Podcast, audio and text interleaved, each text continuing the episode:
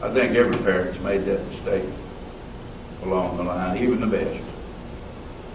Even the best. All fall short.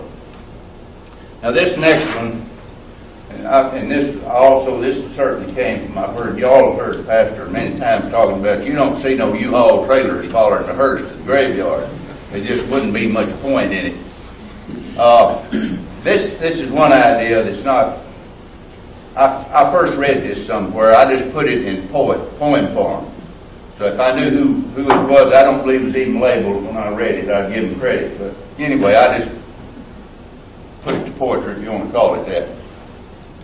And it, it just so tells the story of what we've kind of been saying here. I said, the rich man died with much in hand, money, stocks, extensive land.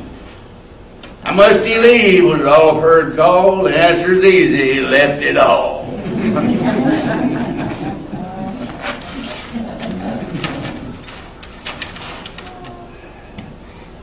now then, uh, we are, I think the Lord, even the least of us, are supposed to do some kind of mission work of some form, shape, or fashion. I think we all have some gifts that we might not even realize that He can use. Uh, he works in a lot of mysterious ways.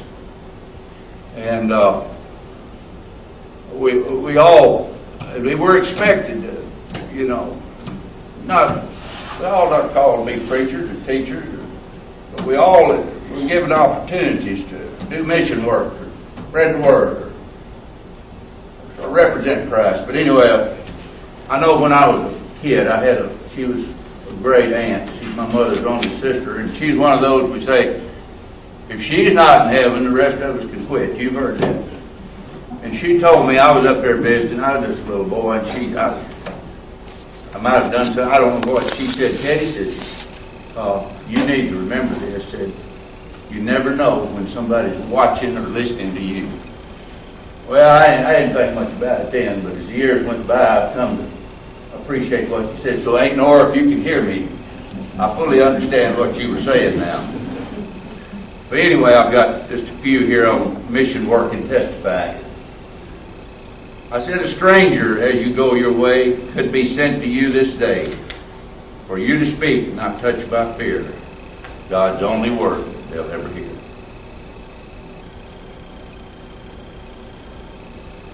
It's not just preachers God did send to tell of Him and warn of sin. Take care with what you say and do.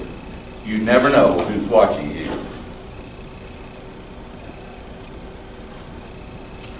When with the job, your dear Lord calls, but you you cry, God, I am so small. Remember, when He tells you do, He will equip and strengthen you. He'll, he'll give you what you need. Just don't be mumble mouthed and petty excuse excuses. Get with you. Get with you. And finally, this is one that Pastor and every Christian would say amen to. We often try to others reach with spoken word the Bible teaches. They may or may not our words heed, but they will always note our deeds. Always. Amen. Uh, you know, the world don't think much about Christians. I mean, they don't cut them much. But you let a Christian misstep, and they are suddenly promoted to the center of attention. If it's in an office, they're the center of a break room conversation for months to come. They're promoted to the head of the list. And there's reasons for that.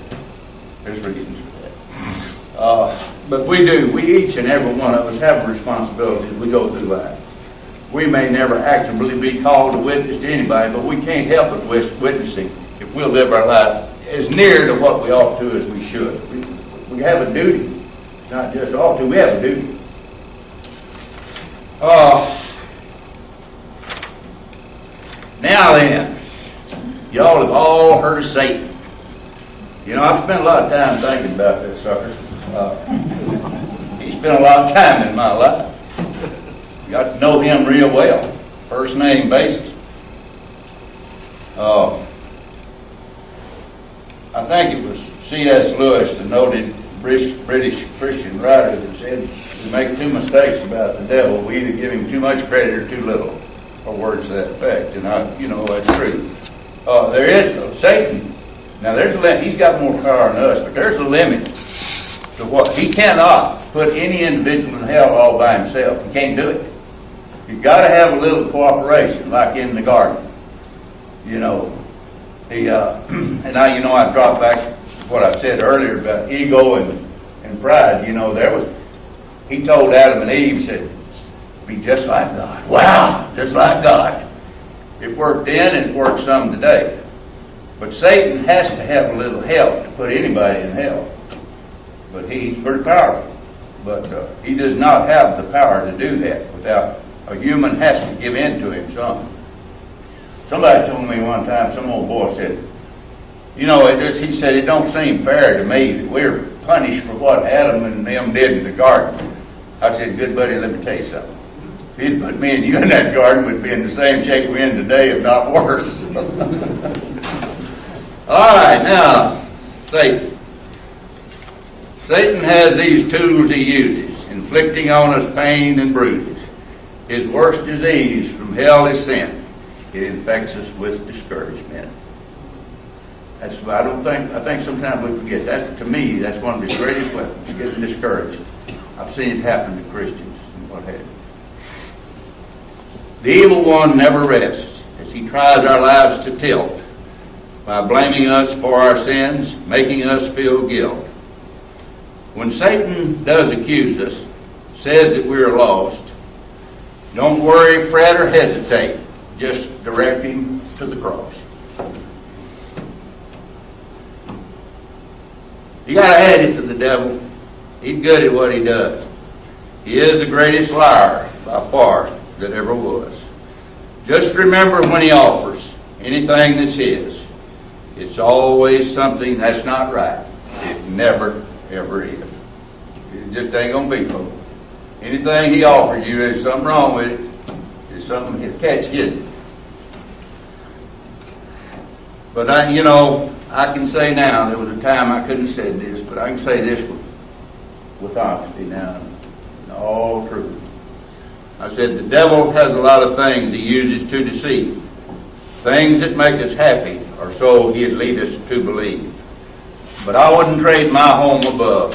If in it I'm the least, for all the kingdoms of this world that span from west to east. Wouldn't trade. And I figure I will be the least.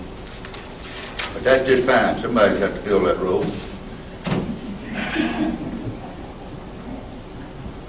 Now, I said earlier that I don't spend much time thinking about non-believers. And by that I mean, now somebody that's kind of don't have any opinion, you need to witness to them if you can. But I'm talking about those that ain't no God. Uh, you know, Jesus told the disciples, you go in the village, they don't hear you, just shake the dust and keep on going.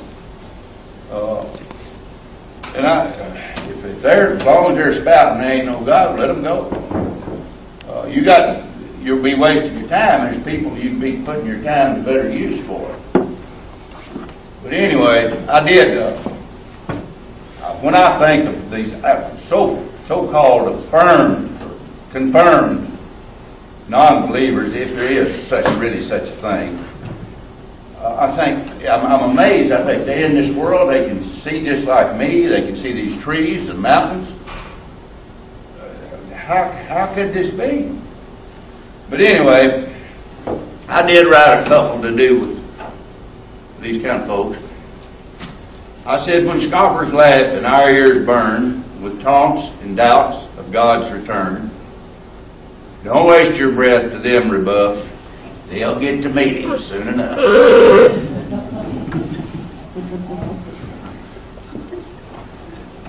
to those who say there is no God, I say, oh yes there is. They can't explain anything, for all creation's His. When we die, they're right, dead is all I'll be. If I am right, forevermore they'll live in agony.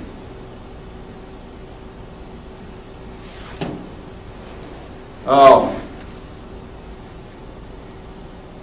I think about those multitudes. They're not, you know, but uh, just You know, maybe we have those, I know some that friends or some maybe even family members that we wonder about. And I think that's the only thing that really bothers me anymore, is the ultimate end fate of others, some us. I think that's the only thing that really, I can't help at times, you know. And of course, we pray for those folks. We pray for those folks. Uh, a spiritual cure is so much more important than a physical cure. And I'm not downplaying physical cures, but a spiritual cure is, is what this world needs. Uh, okay, Pastor Cove now. I said, and rightfully so, that he's inspired a lot of, over the years he's been here. Um, I've, I've had two in particular that I'll point out that, that just like, I know y'all have heard him say you don't see U-Hauls going to the graveyard. Uh, but these two, I don't remember which sermon or sermons, which class or classes, but I, I, he had a lot to do with these. I said, look not around the corner for fear of what's on the way. Give thanks for all your blessings, for having seen the day. Worry not about the future, what tomorrow may demand. Waste not this precious moment. Use the blessings now on hand. Don't let, most of us don't manage right now. That, that's our problem. We don't take care of right now. We're too busy in- jumping in the future, looking to, let's manage right now, right now. I'm as guilty or guiltier than anybody.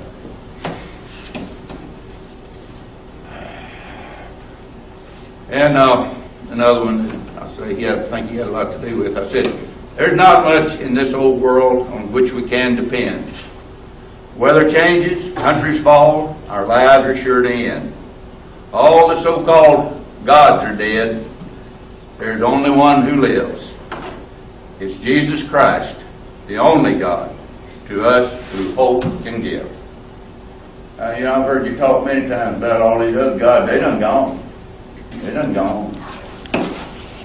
But Jesus still lives and he will be back.